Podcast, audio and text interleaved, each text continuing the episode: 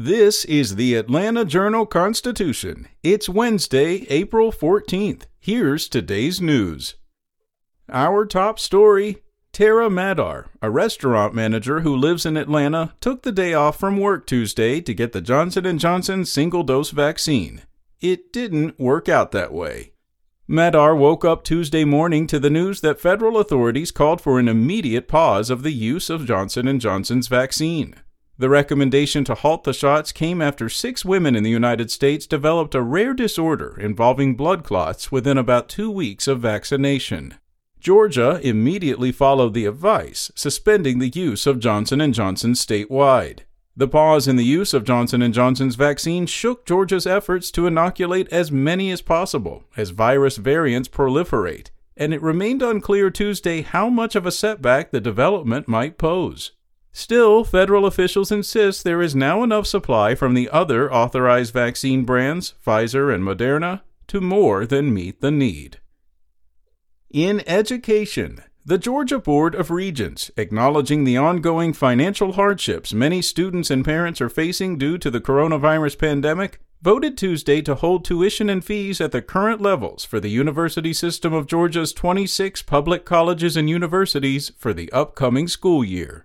It is the second consecutive year for a cost freeze, following the board's vote last April not to raise tuition during the initial economic uncertainty surrounding the pandemic. It's also the fourth time in six years the board has voted not to increase tuition. The fall 2021 semester tuition at Georgia State University, which has more students than any school in the system with more than 54,000 students, will be $4,474 for full time in state students and $13,993 for out of state students. In sports, the Georgia High School Association fined Valdosta $7,500, banned the football team from the 2021 playoffs, and declared five players ineligible, which likely will lead to forfeiting the team's seven 2020 victories. In a letter to Valdosta School Superintendent Todd Cason, GHSA Executive Director Robin Hines cited the football program for recruiting violations involving the five players, each drawing a $1,000 fine.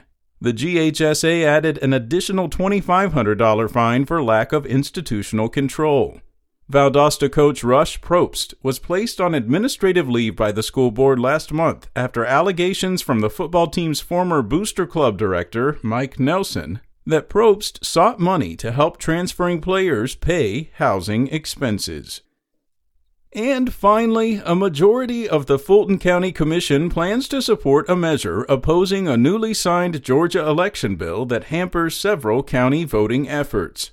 The resolution calls on the county attorney to explore options, in court and otherwise, to fight the implementation of SB 202, a bill so radioactive that it caused Major League Baseball to move the All Star game out of Georgia. Republicans say they created the legislation signed by Governor Brian Kemp to make voting more secure. The law bars volunteers from handing out food or water to voters waiting in lines, requires proof of ID for mail in votes, and gives the Republican led state government more power over local elections operations. That's all for today. Check back each weekday morning for more from the Atlanta Journal Constitution or go to ajc.com. Have a great day. Spoken Layer.